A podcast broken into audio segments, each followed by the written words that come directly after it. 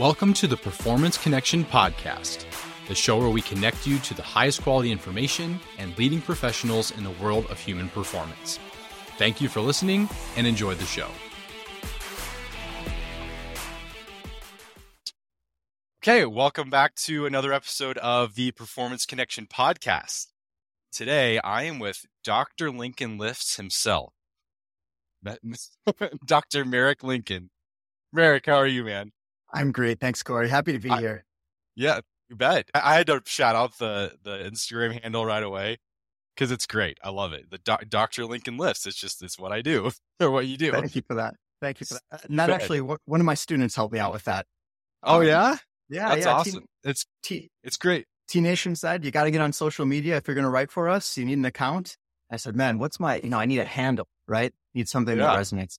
So Yep, I, I like to lift weights. It's it's great when students help with that. So when I was teaching slash, you know, be a strength coach, we had this workout that the other strength coach at, at our school would do every once in a while, just as a fun thing.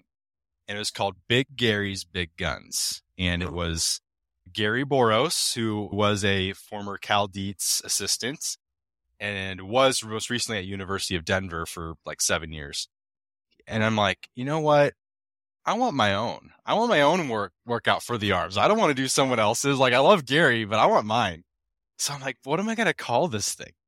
And uh, I just turned to my football, one of my football players one day, and he goes, "Coach Corey's Guns of Glory." And I'm like, "That's it." That's anyway, so students can be very helpful. So, and, and, I will say that that workout still is done to this day at, at where I used to teach at Northwestern College. So, anyway. All right. Before we dive into the topic today, Merrick, why don't you go ahead and give the listener your background, who you are, and what you're doing now?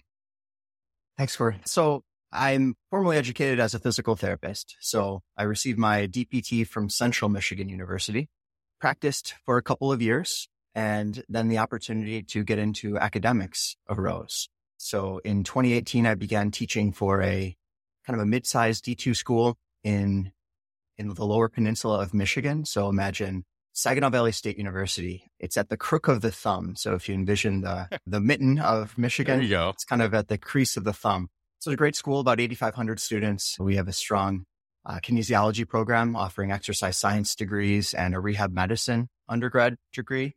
And that's kind of where I came in. They needed an instructor that could teach across exercise science and this rehabilitation medicine um, degree program.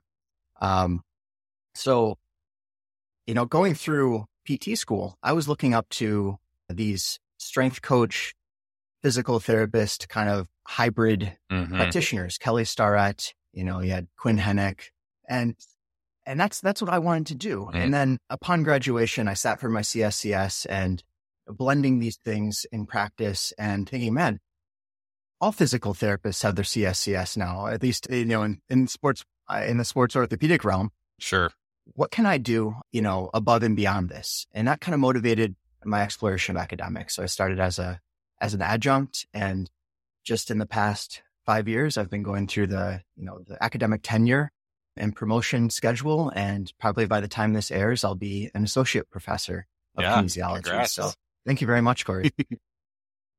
yeah, that is a very interesting observation because you're right. Like this blending of physical therapists and the strength coach, they, they're just kind of melding a little. I feel like uh, into into one, which is good. Like it's good because I think that came from the understanding and realization that each was missing something. Like the the physical therapist or classically trained PT, kind of missing the understanding of program design and progressions and periodization and, and things like that.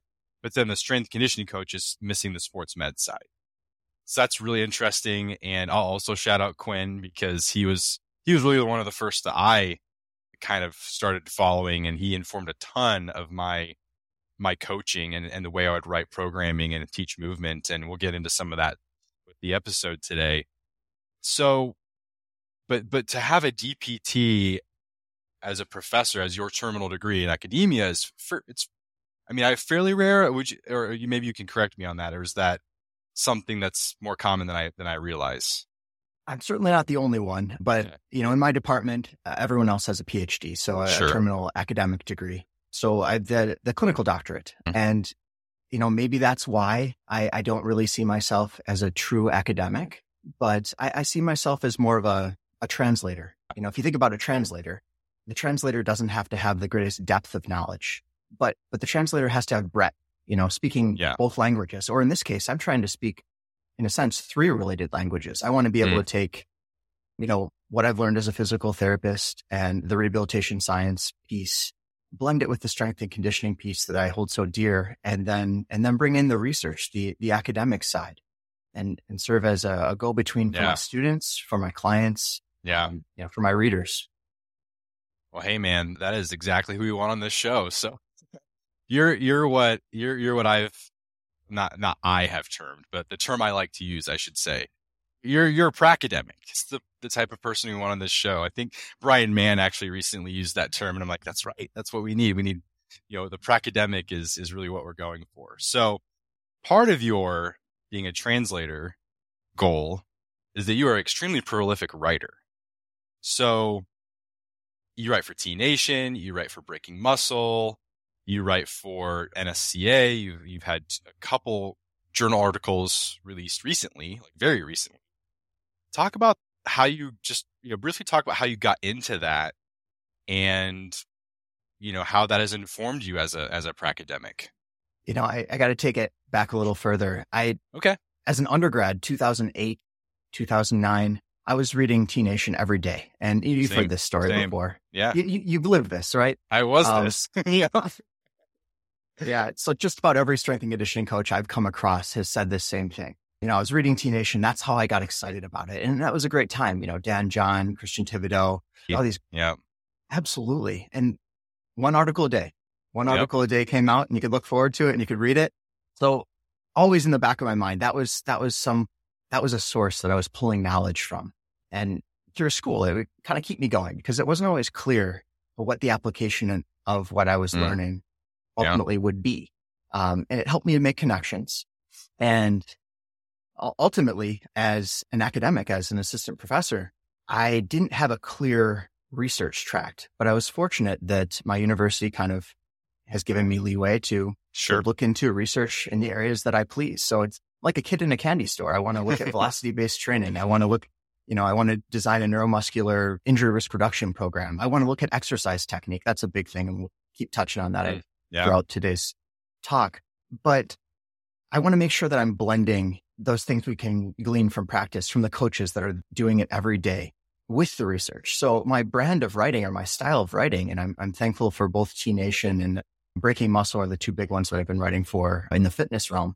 It seems to resonate. So I've, you know, I'm, I've got this article that blends practice with, with research and it has two dozen citations, right?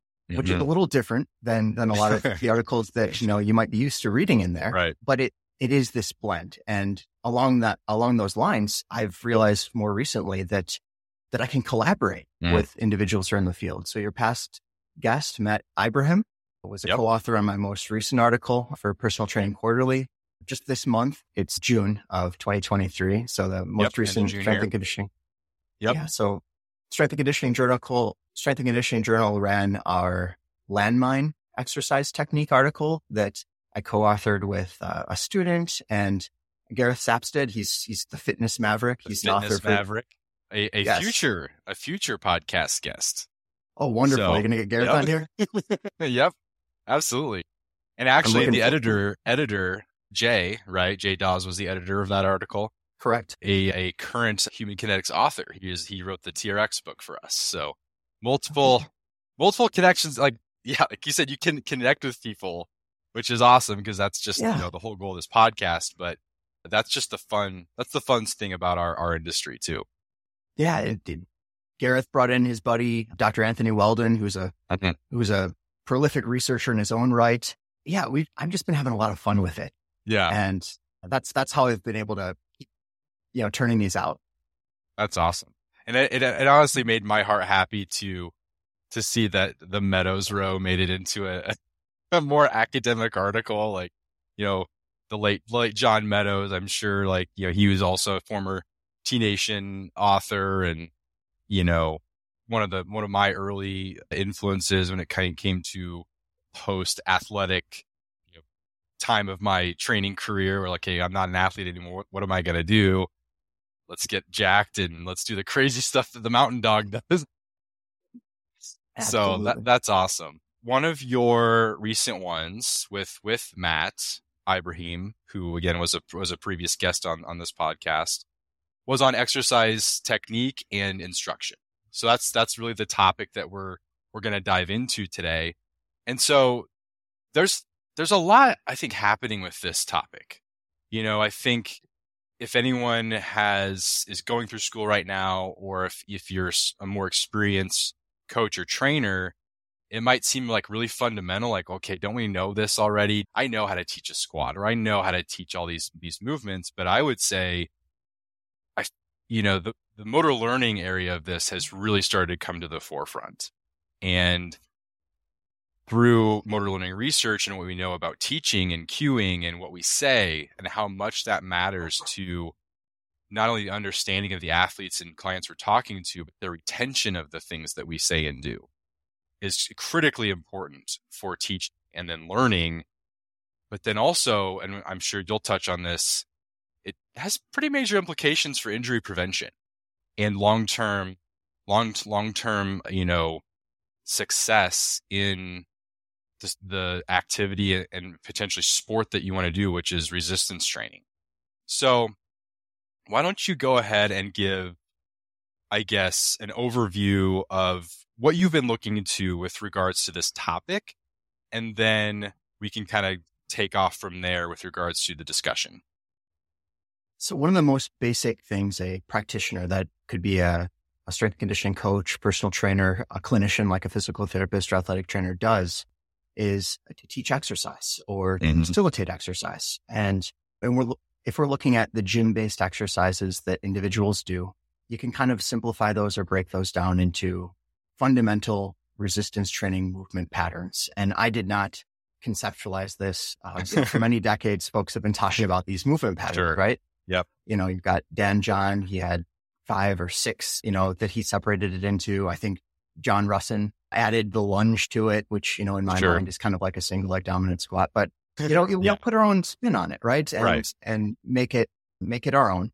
But I loosely define these generalized movement patterns as they're, they're loadable multi-joint movement patterns that are at least representative of the major lifts that we perform in, in the gym. Um, mm-hmm. So the way that we chose to break down this particular article um, in Personal Training Quarterly was, well, you've got your hinge, you've got your squat, and the distinction being between those two. The hinge is quite a bit more hip dominant. So more hip involvement in the hinge. And, you know, you, you can relate that to the deadlift mm-hmm. versus the squat pattern is, is a combination of ankles, knees, and hips. Sure. Intentionally lowering the center of mass. And then you have, you know, your pushes and pulls. And we broke that down a little bit further. Horizontal pushing, horizontal pulling. So horizontal pushing being, you know, like your bench press type movements, horizontal pulling being your rows. Yep. And then vertical pushing and vertical pulling. So vertical pushing, your overhead presses, military presses, things of that nature. Vertical pulling, that's your, you know, your pull ups, your lat pull downs, things of like, things of that nature. So that's kind of the mile high overview of the six movement patterns that we uh, considered in this article. Yep. And there really is no consensus on the best way to teach these movement patterns, even though we all do it. We're all tasked with doing it. Mm-hmm. And what really kind of resonated with me is that when this article was going through peer review, it was that claim that, that I, that we had made that there is no consensus on the best way to teach these movement patterns that really resonated with me and has me kind of going down my current train of thought here. You know, the, the reviewer made a comment that, well, you know, there is and, and kind of made reference to traditional exercise pedagogy. You know, you, you simplify it, you break it down into its more simple forms, you regress it and then progress it. And, and in general, yes, that's what we commonly do, mm. uh, but it isn't the only way of doing it. Right. And you recently had Dr. Rob Gray on who mm-hmm. took a deep dive into, into this ecological or dynamic systems approach where we may be interested in simplifying the exercise to some extent, but we're letting the, the mover kind of self-organize around, around their own unique physiology. So sure. the article strives to kind of blend in a sense this traditional exercise pedagogy, pedagogy where you know we're using exercise instruction maybe we serve as a model and show the exercise and, and give explicit instructions and have a practice schedule and maybe simplify it a bit and blend it with this dynamic systems approach where we mm. appreciate that every individual has a set of individual constraints everyone's going to be built a little bit differently their their anthropometry is a little bit different you know it's the reason why everyone squats a little bit differently yep length um, ankle dorsiflexion, range of motion, yep, things of that nature. Yep. But conceptually, that's just one piece of of Karl Newell's constraints led approach. That's that's kind of one prong of the of the triangle. You have the individual constraints, you have the environmental constraints, and in in in the gym, the environmental constraints might be, you know, the surface on which you're doing the exercise, the equipment that you're using is a big one, mm-hmm. right? Mm-hmm. You're going to use a box and do squats to a box? Are you going to use a barbell, mm-hmm. you know, mm-hmm. a dumbbell, or a safety squat bar? Right. Absolutely. And then the third component of this is your task constraints. So the the rules, the rules that you impose with with your instructions. And that's that's a big one as coaches. And I, I don't think we can neglect that. That the verbal or even visual information that we give to our learners kind of sets the perception action coupling into motion. And then the, the learner kind of gets a sense of what is this all about? What am I, what's mm-hmm. expected of me? Yeah, um, absolutely. Well, man, you dropped some bombs there. You, you used a few terms there that's like, whoa, you self self organization, perception action coupling. So I think we're going to spend a little t- little time with those, but I, I think it's really interesting that you mentioned the progression thing because in the world, I think, I think particularly in team based strength conditioning, like it's all about the progression, right? Like progression, progression. What's your squat progression? What's your hinge, hinge progression? What's your Olympic lift progression? And, you know, obviously we've got to find a middle ground with, with most things, especially when it comes to team sports, because you are dealing with a lot of different, you know, individuals and they all, like you mentioned, have their own individual constraints. But here's what we also know about people's skill level and learning is that it's, it's nonlinear. People don't learn at the same rates. People don't acquire skill at the same rates. People do not start at the same spot. And that aspect, and, and again, this is just kind of like things about motor learning that have honestly been known for a really long time that are just, I feel like, starting to break into the sports performance, strength and conditioning, personal training world. And so as when I was a strength coach, I'm like, well, I want my athletes doing what's appropriate. I don't want to like hamstring someone at, into a specific goblet squat progression if it's not necessary. I mean, and I mean, you could also say obviously like, well, it's not going to hurt them either. I, I guess not, but I only get four years with these athletes and really I only get nine months because for the other three months they're off doing who knows what, probably nothing. So I'm like, I got I want to maximize my time. I want to make sure they're doing the most appropriate thing. And motor learning and skill acquisition is telling me that learning and skill are not a linear thing and that, you know, there are no time points for progressions here. I don't like, there's nothing to say that someone needs to goblet squat for four weeks at this load before they can uh, progress to a hands-free front squat and then to a front squat and you know yada all down down the line. And at the same time, like you mentioned, the way that we teach something and the instructions that we give are going to either allow for someone to perform a movement in a way that is in alignment with their individual constraints, whether that's more like their anthropometrics, whether that's limb lengths, whether that's hip structure, whether that's ankle structure. And of course, there might be things we want to modify, like maybe they do have poor ankle dorsiflexion. So we, we want to maybe improve that to give them a better way to do something. Or if we get super granular and we say, do this, do this, do this, and, and, you know, move this at this time, maybe we're not promoting optimal technique or, or movement patterns. So I just think those those are things that are always in the back of my mind when I'm teaching, when I was teaching, and I guess currently still think about a lot. And, you know, I think Nick Winkelman had a lot to do with this kind of coming to the forefront. I remember when I the very first time I heard his cueing lecture, I felt like my world was rocked. You mean you mean me saying like every anatomical thing to my athlete when they're squatting is not a good thing? Probably. And and we know it's it's probably not. Like and this gets as a coach, it gets at the the aspect of here's what you need to know over here, and here's what the athlete needs to know over here and not only what all of you that you include and how you say it, it's all extremely important. So that I, I yeah, that's just something to add here to the conversation. Let's go back to things like self organization, constraints.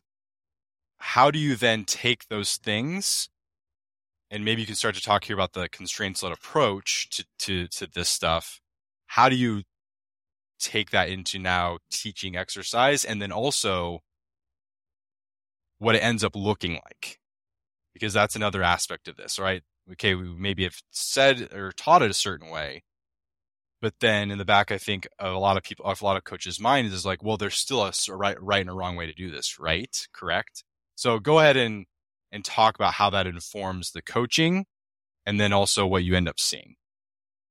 So so I, I don't think I defined a constraint when we went through. So a constraint is a feature that imposes a limitation and that may be modifiable.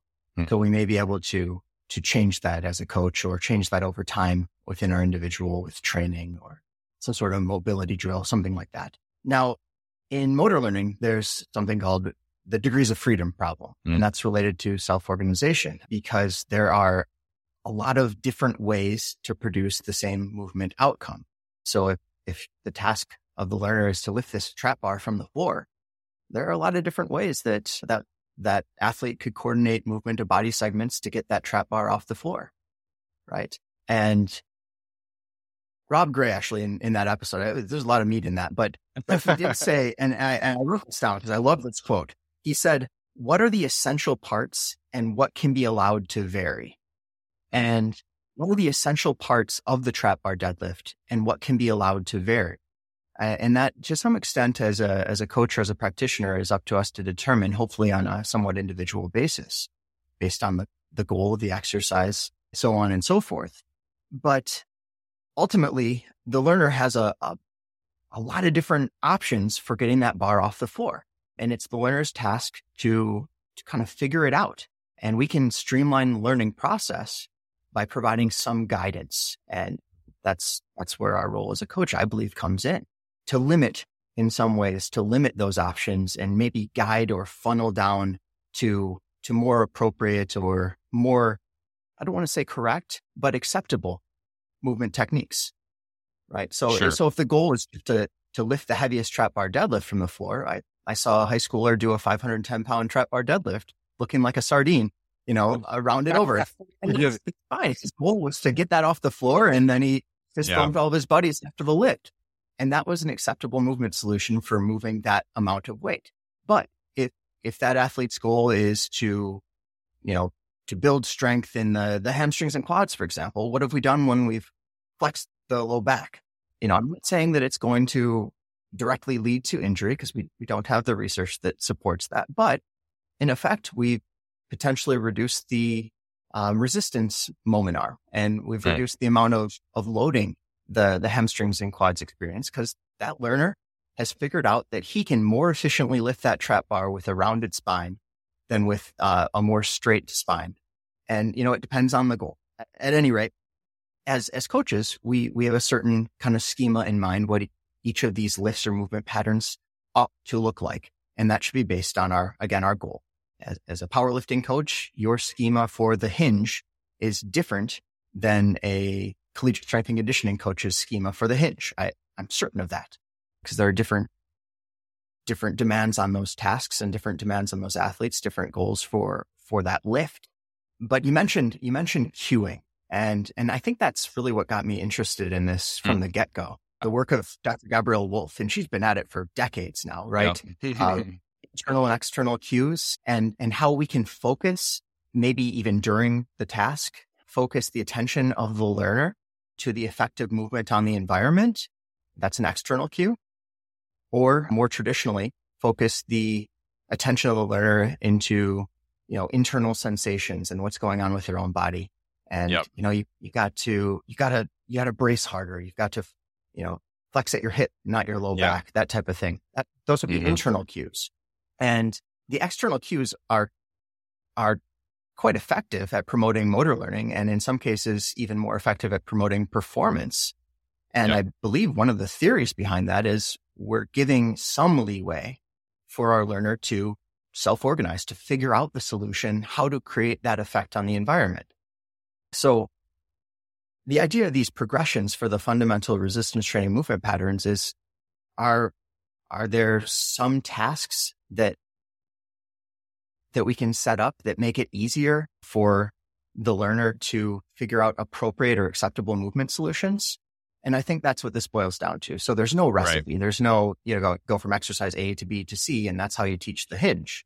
It's, well, if, if you observe the hinge movement of your athlete and your goal is to keep a relatively neutral spine, well, then let's try that FMS style stick on the back, hold a dowel or a stick, touching your tailbone, your mid back, the back of your head, and then try it.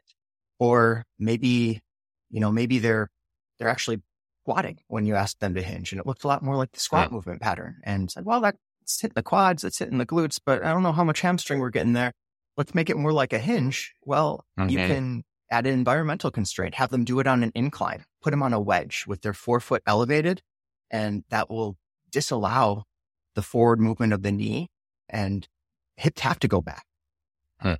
Give them a target on the wall touch this target every rep, the back to wall hip hinge, something along those lines. Sure. Sure. Shift.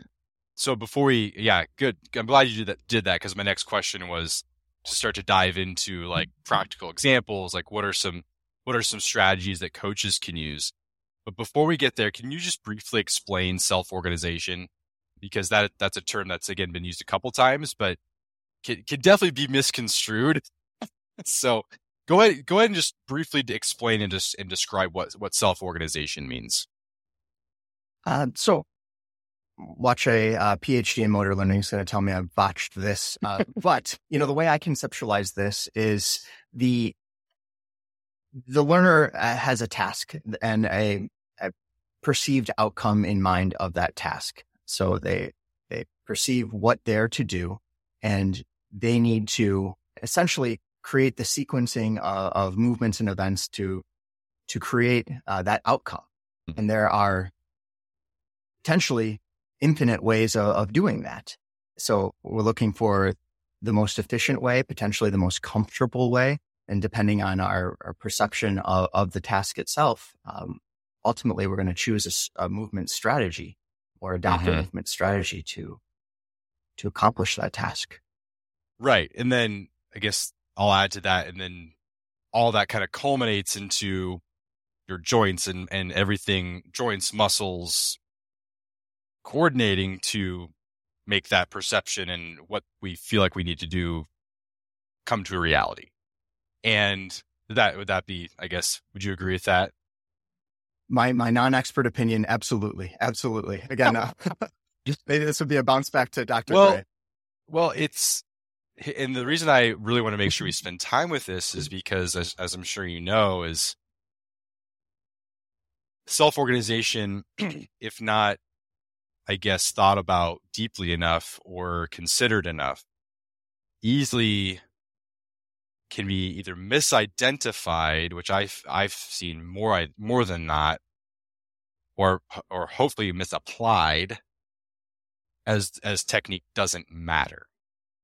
Hmm. Like that's that's where it's like, well, if, if people can just self organize, well, what then does technique even matter? Like we can't just so we just let people do whatever they want. That's that's stupid. Well, no, that's not what self organization is saying. But what you what you mentioned is this combination of what's the perception, what what is the task goal, And then what is all what are all the options and bandwidth within those two things to achieve said goal?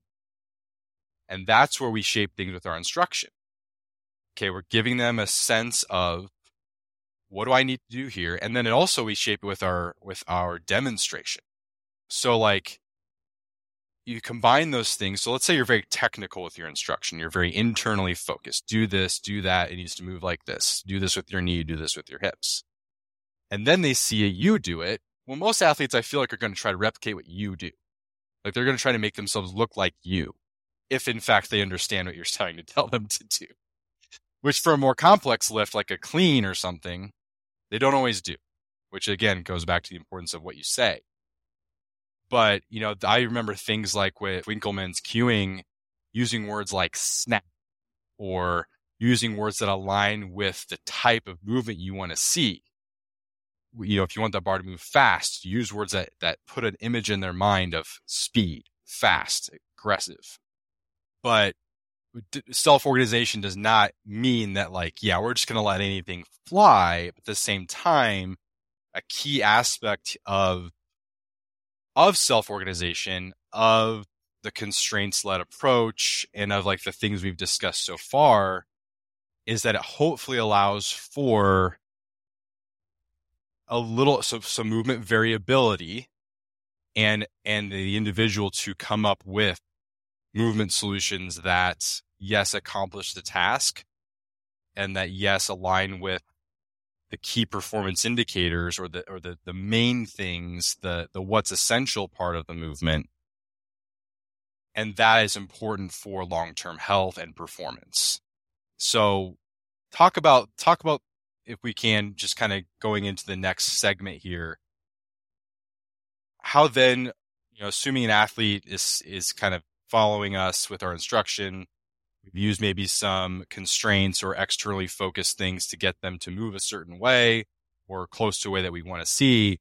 How do then do we allow for this self organization or allow for slight movement variability from person to person? Yeah, so I'm, I'm glad you mentioned key performance indicators. And, and again, this is not something that I came up with, uh, but an article by Dr. Stephanie Morris, 2020 in Strength and Conditioning Journal, it was actually on the Olympic lifts, clean and jerk um, and snatch, proposed kind of a loose framework as, as opposed to an explicit, this is what every phase of those Olympic lifts ought to look like. This is a loose framework. We're going to call it key performance indicators. These are the things you're looking for. You're looking for a grossly vertical bar path. You're looking for the bar to remain close to the body. And in the catch, you will land on the spot or ever slightly behind it uh, mm-hmm. uh, with with more vertical movement of the bar than horizontal. Things of that nature. Basically, what do we allow? Going back to Rob Gray's quote, what do we allow to vary and what do we want to see maintain? What are the key characteristics? And, and you mentioned, you know, d- does technique matter? Well, of course it matters because it may affect our ability to to achieve the goal of the training, which mm-hmm. is to apply a training stimulus in most cases. And if technique doesn't matter and it's allowed to vary widely, from session to session and rep to rep, we're going to have a really difficult time applying progressive overload, right? Mm-hmm. I mean, nothing's, nothing's being done consistently enough to, to facilitate progressive overload of that athlete and to facilitate the adaptations that we're going for. So we need, we need some rules, right? We need, we need some guidelines. And I think that's an area of need maybe as, as we start thinking more about exercise technique authors are writing about exercise technique, which is something I love to do, I'm always very careful about not being too explicit about the exercise technique mm-hmm. because we appreciate that there is some variability. There are just what are the key performance indicators? You know, like for for a deadlift, the the barbell needs to remain over the base support. That was also a key performance indicator. Chiu and Burkhardt called it the optimal window. Your barbell during a back squat or a front squat needs to remain over the front and back extremes of your feet, for goodness sakes. And, and that's part of that movement pattern, or yeah. else we're liable to lose our balance. Yeah. But I, I do think we start seeing more movement variability as we apply load. And in the article, we encourage right off the bat, as, as soon as reasonably possible, we need to start loading these movement patterns because the constraints become much more uh. defined under load. Mm-hmm. So there's a lot more variability when doing a body weight squat than when doing a, a heavy back squat, right? Yes. So, some techniques just won't fly anymore. It'll, yeah. When when you get plenty of load on your back. So yeah. there there's a place for, you know, just load the movement pattern. There's certainly a place for that. And and you should do that as early as as feasible um, with your clients. But if we had this kind of schema in our head, what does this movement pattern look like? And what are the key performance indicators for each? Then we've gone a lot, long way from accepting, okay, you know, this athlete squat does look different, but both of those squats are acceptable because these are two different athletes with two different body types and injury histories and maybe even two different training goals. Right. Right. And you, what you mentioned there about, you know, load load as feasibly as mm-hmm. possible and the fact that really the skill of a bodyweight squat and a loaded squat especially as the farther you get away from that bodyweight squat are different and one thing i've gained an appreciation for a lot more over the years is like the skill of very heavy loading is is very different than even moderate loading like yes they look the same to maybe like the naked eye, but they are not the same skill. And and we kind of I mean powerlifters know that like expression at these very high intensities is is a is a skill from a just yeah expression standpoint, but it's also a skill from a movement standpoint. Like they are not the same thing, and that's where again the progression thing is a little bit you know just kind of was always in the back of my mind, but also the the phrase you know don't load dysfunction kind of sticks in my mind too of like, all right, if someone can't execute this bodyweight squat the way the way you want it or whatever it is. And a lot of times that means like don't add any load whatsoever. Like that means they can't hold hold a kettlebell or they can't whatever load it in any way, shape, or form if they can't form it in a bodyweight fashion. Well, a lot of times is we see it actually get quote unquote improve with a little bit of load, but it also speaks to the fact that there's a it's a different dynamic. It's a different skill. There's a different uh, coordination that needs to occur for that to happen. So I just think it's again very interesting when you kind of start piecing these things together. Some of our traditional traditional methods or traditional ways of thinking starts to be a little a little muddy, and it, it does leave us in a tough spot. Kind of honestly, like, right, what now do I do? what and how do where do I go from here? So, you know, let's go ahead and give a few more examples. I think would be really helpful. You know, we gave you gave some examples of like a hinge pattern, ways you might cue that, ways you might teach it, things like that. What, what are a couple others that come to mind for you, or that you like a lot, or that you see, or that you've used with with either yourself or with other people in in, in the past? Absolutely, absolutely. So just to preface this as a as a general heuristic, for dealing with this degrees of freedom problem where we have tons of options to, to come about a movement solution and our goal is to narrow it. Well, we're thinking about an exercise variable called complexity. Hmm. As a coach, I think you should be thinking about the complexity of the exercise that you're asking your learner to perform. And, you know, by definition, uh, the feature def- defining feature of complexity is the technical difficulty of the exercise. So hmm. an exercise with more joints to control will be inherently more difficult than an exercise that's well supported with fewer joints to have to control throughout the exercise. An exercise with a larger base of support with less balance demand will be less complex, less technically difficult than an exercise with a, a smaller base of support. Hmm. Uh, yep. An exercise under stable conditions would be less complex than an exercise with instability added. Um, so thinking about, for example, a horizontal pulling pattern, teaching someone to perform a row, a rowing type movement. If possible, I start most of my very early learners on in prone, lying on their stomach, whether on a bench with a prone bench pull or on a treatment table in the, in the PT clinic with their arm or arms hanging off.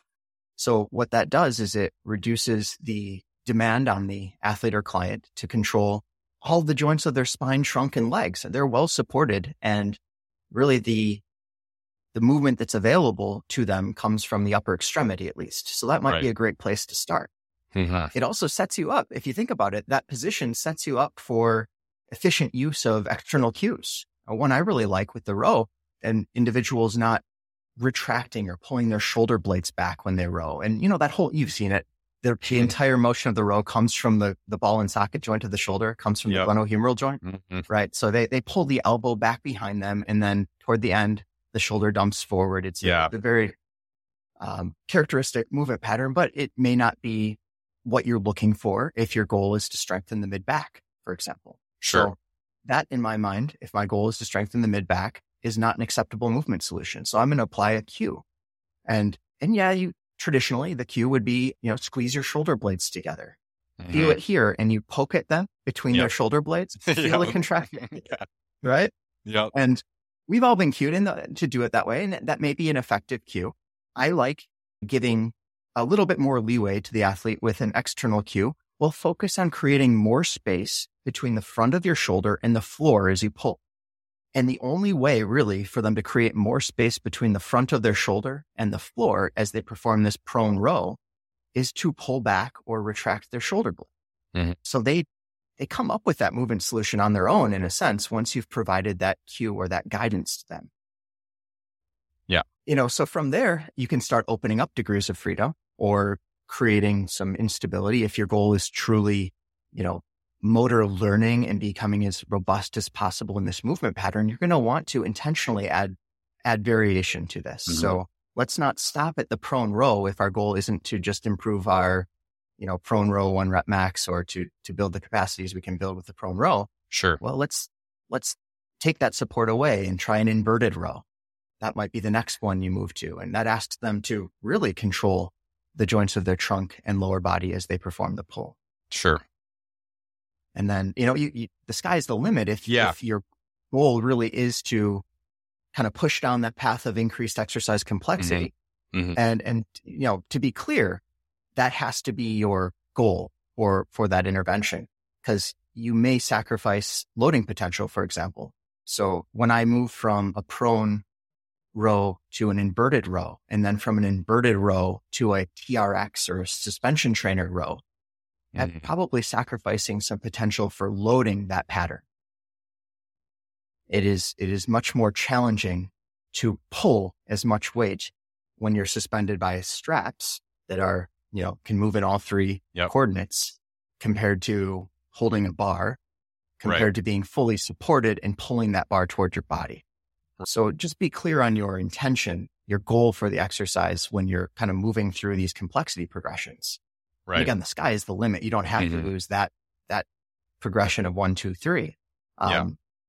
Some athletes might might be just fine moving from a prone row to a bent over row, and you know that that could be their primary, you know, uh, their staple horizontal pulling exercise for this block of training. Yeah, for sure. Yeah, that's a good point because yeah, it does ultimately yeah, what it, what is the goal mm-hmm. of why you're including this movement? Because that's a very like going from a prone like seal row and using that as a starting point for even just like a bent over barbell row. I mean, that's a fairly scaled back complexity progression. You know what I mean? So, I mean, like most athletes could in in in most cases start with just the bent over row, right? But what's what's the hmm. goal? And and I even just even listening to you talk, I honestly like hardly ever do barbell bent over rows anymore because my goal no longer is is a field athlete where I want the coordination of my entire body working in concert to produce movement. I want to I want a jacked upper back. So I want I want to be able to load those those muscles and those tissues as directly as possible without having to worry about what the other joints of my body are doing and having them potentially limit the load and I'm able to use, or I'll do like a Pendlay row or something like that. That again, where it's not as much of an issue. So uh, it's just got it's interesting to see how those all those little wrinkles can in, can inform really really what you're doing. So I'm going to throw a little curveball at you right now. Yeah. So let's say you have someone on the inverted row that's now asking them to, you know, control their trunk, control their hips and pelvis, control what's going on at their knees. And you have someone who can't control their pelvis. So their hips are dipping down, their butt's dropping, or they're doing the worm, the worm row, where the hips lead and they kind of like they roll up and do the worm into their row based on like all the stuff we've talked about today what are some things you might say and or do in that situation other than saying hey keep your hips stable or something like that like a classic cue of hey don't move your hips or hey keep your body straight head to heel or something like that when you pull like what are some things you might do in that situation yeah so this is this is where i think it's beneficial to take an eclectic approach and and think about okay i don't have to abandon traditional exercise instruction mm-hmm. and i mm-hmm. don't have to be full all in on the psychological dynamic systems approach if a cue like row like a plank resonates with that client that might be the most efficient way for me to get sure. at that. It's like think of a plank. Keep a plank the whole time. If that resonates boom we've just potentially made that movement pattern acceptable to the point where they can perform their set. And if if that is ultimately the goal of the session to be proficient at that at that movement with acceptable technique, I've just achieved my goal and I don't have any allegiance to, you know, Dr. Newell and you know, a coach much more creative than me could certainly come up with a, you know, a task-based exercise to remedy that, right? So, you know, putting me on the spot here, creating something creative, right? But but how do we how do we set up the environment yeah, or, right. or set up the environment to facilitate a relatively motionless trunk while that yeah. individual performs the inverted row. Well, I actually, I actually kind of want to run, run with your plank ex- because that the whole time you're talking, you know, pe- pedagogy. I'm thinking about how you and I might have constructed a class. What would we do? We'd scaffold information. We'd say, what, what does the student need to know here so they can understand something later? And what, what things can we set up to like make it make sense or have things interconnect. So let's say that you did use something like that. And like, oh yeah, when I plank, what's what am I the athlete or the clients think when I plank, what's happened? What what what are my hips doing? What does my core feel like? So you're you're letting them own it more. Hopefully, mm-hmm. that's the goal, right? Like they have to think, okay, because of what Coach Lincoln told me about how I need to plank, this is now what I need to do except I'm on my back. I'm, I'm not prone anymore. I'm supine. Okay. Well, I still have to do the same thing. Okay. What are my glutes doing? Boom. There we go. But now it, it gives more importance to the plank. So like, oh yeah, coach has a plank in my program. This because of this. So yes, I'm strengthening my core specifically, but he's referring to it when I do other things. Oh, okay. So it's not just, it's not just to get me a six pack. It's to help me learn other things, or it's to help strengthen this movement and that movement. Like, I'll be honest, that's the biggest reason I used a bird dog or a dead bug and when I was coaching. It's like, yeah, am I, am I gaining some anterior core strength here? I'm, I'm, I'm helping the limbs move around a stable pelvis, yada, yada. But I, I wanted to get away from like the super spine extended back squat everything position. So like you know, super extended spine RDLs, super eh, like where it's just always athlete doing that in everything they do. I, I kind of wanted to break the mold of that. So what did I do? I do a dead bug. All right. And I for I, I give the cue of pushing the low back into the floor or whatever, something like that to get the spine a little bit more neutral, posterior tilt the pelvis. And then you add in little external things like put a put a band under the low back so they have to push down on the band and then mm-hmm. as they're extending, pull the band. Well, if they let their spine go into extension, I, the band's going to fly out. Or if it's a bird dog, I put a little five pound plate on their low back and say, push your back up into the plate. So that when they're extending their limbs, if again, if they fall into extension and anteriorly tilt the pelvis, that space is going to increase and they're going to know, oh, that wasn't supposed to happen. I was supposed to keep my back in into the plate and and and whatnot. So like those are like things I would think about all the time. I mean, I'm not going to sit here and say like, oh yes, all my athletes had a perfect, they looked amazing and moved really really well and they got it, quote unquote, because that's sometimes sometimes how I felt like here I'm I, I, think in my head I'm getting all these cool strategies and the athletes are like, Ben White, what are you what are you talking about, man? what are you making us do? So those are just things like as coaches and with the advent of these motor learning skill acquisition concepts, I think, I think are, can be really, really powerful, hopefully, but also gives you eclectic approach. What's the tool in your toolbox that will get the job done? Yes, but we want to get it done. I feel like in the way that again, number one promotes learning, number two promotes ownership, and then and number three promotes long term success, which is where hopefully through these methods we're allowing some of that little those little movement variabilities and for them to self organize their own solutions in the best way possible. So sorry, uh, little little tangent. Do you have anything you want to add to that? Yeah, you know, I the last thing I want to come across as is a gatekeeper to movement, and and this this is not the point. We're not saying movement has to be perfect and look just like this, because, like you said, ownership. We hmm. want our athletes to take ownership of the movement and become lifelong movers. That's probably the most important thing in the in the long game, mm-hmm. right? Absolutely. So we do need to be careful about how we coach because our words do carry meaning and the way we frame these concepts carries meaning. So I'm very cautious and because I have, I have no evidence to suggest that if someone moves in a particular way and I qualitatively see that, you know, really Greg Lehman, uh, physical therapist, Canadian physical therapist, he, he says it, if it looks pornographic, um, if it looks pornographic, like that's when you know it's wrong. Like, right? you know, when you see it. right. Yes. You know, when you see it. So you know, that, that pornographic squat, I'm not going to say that's going to blow out your back because for goodness sake, yeah. I might be creating, I, am in a position of authority. Yeah. Right? yeah. You don't want to fear monger. I'm, yeah. I, I, do, I do not have any reason to do that. So, uh, you know, I, I love, I work with dietitians and I know that's your mm-hmm. background is in nutrition. Yep. I love this concept of high performance food, low performance food. Hmm. You know, and let's apply that. I, that was mind blowing. I heard that like high performance food versus low performance food. I'm like, boom, we have high performance technique and low performance technique for our specific goals. And, and my job as a practitioner is to promote high performance technique for the specific training objective. Not to say moving in this way is going to hurt you or, you know, rob you of your gains. Right. Bro. Um, bro. because, because it probably won't. And ultimately our, our words do have meaning and we don't want to be gatekeepers to movement. That's none of our, none of us had that as yeah. an intention.